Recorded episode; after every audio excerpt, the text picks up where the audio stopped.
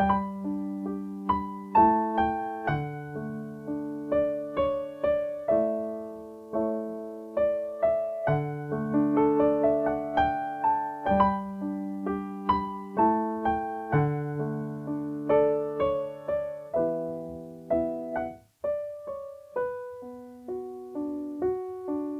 Bine v-am găsit la un nou episod din seria Portret de Martir, seria care își propune să scoată la lumină exemplul celor șapte fericiți episcopi martiri greco-catolici morți sub dictatura comunistă din România. Îmi doresc ca prin fiecare episod să aduc în discuție personalitatea unuia dintre cei șapte episcopi și sper că prin ceea ce voi spune voi reuși să provoc curiozitatea, dar și admirația față de acești sfinți ai bisericii și ai neamului nostru. Ultimul dintre cei șapte episcopi este Iuliu Hosu, cel care a slujit în eparhia de Cluj-Gherla și singurul dintre cei șapte care a trăit suficient de mult încât să poată să scrie un volum de memorii care a fost publicat la editura Viața Creștină și, din ceea ce am înțeles, urmează să se publice o ediție nouă, pentru că uh, ediția cea veche deja nu se mai prea găsește în librării. Așa că, în scurt timp, uh, cel mai probabil va, va urma o nouă ediție a memorilor episcopului Iuliu Hosu, pe care o veți putea găsi în, uh, în librării. Iuliu Hosu s-a născut la data de 31 ianuarie 1885, fiind la rândul său uh, fiu de preot greco-catolic, și a murit la 28 mai 1970 la Spitalul Colentina din București. Uh, este înmormântat în cimitirul Belu Catolic, iar uh, slujba de înmormântare a celebrat-o părintele Francisc Zudor, de față fiind și episcopii greco-catolici Alexandru Todea și Ioan Dragomir, care însă nu puteau să se afișeze ca atare din cauza faptului că biserica greu-catolică era încă în ilegalitate. Episcopul Hosu a obținut la Roma două doctorate, unul în teologie și al doilea în filozofie. Iar în anul 1910, tot în Roma, a fost uh, hirotonit preot, pentru ca în 1917 să fie numit episcop al eparhiei de Gerla, care în 1930 devine uh, eparhia de Cluj-Gerla, reședința episcopală fiind mutată la Cluj. A fost și el împreună cu ceilalți episcopi arestat în noaptea de 28 spre 29 octombrie anului 1948 și a trecut uh, prin închisoarea din Sighet, unde a stat în celula 44 alături de ceilalți episcopi și de unde avem uh, atâtea mărturii relatate de el în, în memoriile sale. Iar uh, apoi, din 1955, a fost mutat în diferite locații, Uh, ajungând în final la mănăstirea ortodoxă de la Căldărușan, unde a rămas uh, cu domiciliu obligatoriu de facto până la finalul vieții sale. Este foarte cunoscut faptul că în timpul detenției episcopului Iuliu Hosui s-au făcut numeroase vizite atât din partea oficialităților statului, cât și din partea unor ierarhi ai Bisericii Ortodoxe Române, inclusiv a Patriarhului Justinian Marina. Toate aceste vizite având uh, scopul de a obține trecerea Uh, episcopului la Biserica Ortodoxă. Pentru acest lucru i s-au oferit uh, și diverse funcții uh, în ierarhia Bisericii Ortodoxe, dintre care cea mai importantă, cea de mitropolit al Moldovei, funcție care a fost promisă chiar de către ministrul, prim-ministrul comunist Petru Groza. Bineînțeles că episcopul Hosu a, a refuzat în permanență aceste, aceste propuneri,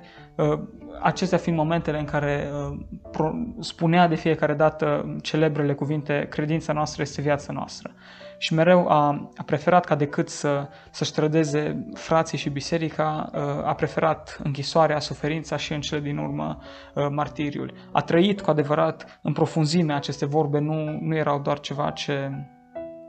ce le, le spunea. Uh, un alt eveniment foarte important este cel din anul 1969, Uh, când uh, a fost numit cardinal impectore, adică în secret, de către Papa Paul al VI-lea. Uh, deși autoritățile române fuseseră de acord ca episcopul să părăsească România ca să se ducă la Roma și să fie numit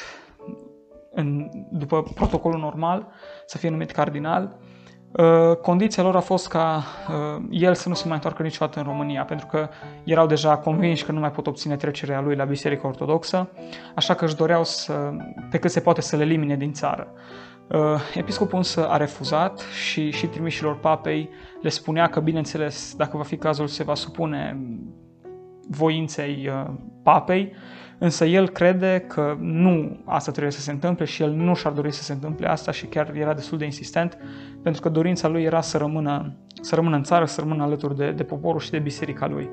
Motiv pentru care, așa cum am spus, în anul 1969 a fost numit cardinal in pectore, iar în anul 1973, la patru ani după numirea în secret, uh, numele său a fost uh, făcut public, tot de către Papa Paul al VI-lea. Înainte de anul 1948 și de arestare, uh, episcopul Iuliu Hosu a fost foarte activ și în viața bisericii și în viața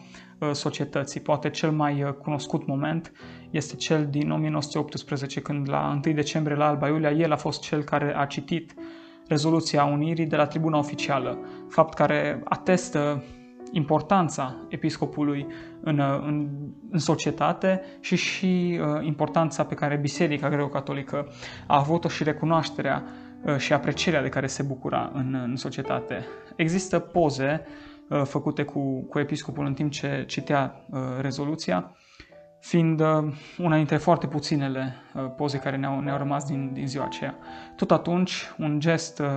foarte simbolic și foarte important a fost îmbrățișarea cu episcopul ortodox, care avea să devină patriarh Miron Cristia, cei doi cerând ca, așa cum ei doi erau îmbrățișați în acel moment, așa să rămână mereu toți, toți românii. În anii care au urmat unirii, episcopul Hosu rămâne foarte implicat în viața socială, bineînțeles că erau multe multe lucruri care trebuiau făcute și viața era destul de agitată. Uh, a fost, de asemenea, și senator de drept în Parlamentul României. Uh, vorbește foarte mult în această perioadă despre unirea celor două biserici, greu-catolică și ortodoxă, uh, argumentând că nu există nicăieri două biserici care să fie mai, mai apropiate și mai asemănătoare decât cele două. De asemenea, ca și gest de, de fraternitate cu Biserica Ortodoxă, el uh, îi invita pe credincioșii greco-catolici să participe, după terminarea slujbelor din Catedrala Schimbare la Față, să participe și în, uh, la rugăciunile din Catedrala Ortodoxă, pentru că erau momente când, din cauza lipsei de credincioși, exista riscul ca uh, Catedrala Ortodoxă să fie demolată. Un alt lucru cunoscut este că a fost numit episcopul vizitațiilor canonice, din cauza foarte numeroaselor vizite pe care le făcea. Doar în anul 1936 Iuliu Hosu a făcut peste 1200 de vizite. Uh, era extrem de, de prezent și de disponibil pentru toată lumea. Încerca să, să ia contact cu toată lumea, să ofere fiecăruia un cuvânt, indiferent că era vorba despre, despre credincioși, despre preoți sau chiar despre săraci și cei marginalizați. Toată lumea putea, putea să aibă acces la, la o discuție cu el, toată lumea putea să, să-i vorbească și să, să se întâlnească cu el, lucru care era foarte apreciat de credincioși. Tot uh, în legătură cu implicarea sa foarte, sau prezența sa foarte uh, puternică în, în mijlocul credincioșilor, este cunoscut faptul că participa și era mereu prezent la uh, pelerinajele organizate uh, în eparhie, fiind în mod uh, cu totul special atașat de pelerinajul de la Nicula, despre care și vorbește în memoriile sale și despre care își amintește cu, cu foarte mult drag și cu foarte multă nostalgie. Iuliu Hosu a fost foarte implicat și în uh, activitatea asociațiilor bisericii, cum ar fi Agru sau Astru. Uh, de altfel, el încuraja foarte mult ca și laicii să, să se asocieze și să fie cât mai activi în, în viața bisericii. Era foarte preocupat de, de toți aceștia, era foarte preocupat ca uh, și laicii, dar și preoții să fie, să fie formați cum trebuie, era foarte preocupat să aibă toate mijloacele necesare și o atenție cu totul specială o acorda copiilor și tinerilor. Uh, printre acțiunile pe care le-a făcut se numără înființarea unei librării eparhiale, a încurajat apariția mai multor reviste precum Curierul Creștin sau Unirea sau chiar Viața Creștină, care apare până în zilele noastre. A construit diferite școli, a oferit unor școli, clădiri noi și renovate, moderne, uh, printre școlile pe care le-am ființat fiind uh, Liceul pentru băieți, cum era la vremea aceea Inocentie Micu Klein din Cluj, Gimnaziul Maica Domnului din Jucul de Jos sau Liceul de fete Maica Domnului, care era tot, uh, tot în Cluj. În urma dictatului de la Viena din anul 1940, prin care o mare parte din teritoriul eparhiei a fost cedat Ungariei, Episcopul Hosu a refuzat să, să plece din, din oraș, uh, cerând și dorind să, să rămână alături de, alături de biserica sa și alături de, de credincioși. De altfel, l-a încurajat și pe episcopul ortodox de la acea vreme, Nicolae Colan, să facă la fel. Uh, prin acest lucru, între cei doi s-a, s-a născut, s-a început o colaborare uh, foarte puternică, bazată pe, pe o prețuire reciprocă. Chiar și în acea perioadă foarte tulbure a, a continuat vizitele canonice, de, deși se expunea multor pericole. În anul 1943 a scăpat chiar dintr-o tentativă de asasinat a unui soldat hortist și pe lângă lucrurile astea erau o mulțime de, de presiuni care se făceau asupra lui, de hărțuiri, violențe, vandalizări și așa mai departe. Toate aveau rolul de a-l face să, să plece din țară sau să plece din oraș, pentru că, bineînțeles, prezența, prezența lui acolo uh, însemna foarte mult pentru, pentru români, însemna foarte mult pentru biserică și era un, un factor care se opunea foarte puternic uh, ocupației. Uh, tot atunci, episcopul Hosu se implică și mijlocește pentru salvarea și sprijinirea numeroșilor evrei din Transilvania, care, bineînțeles, se aflau într-un mare pericol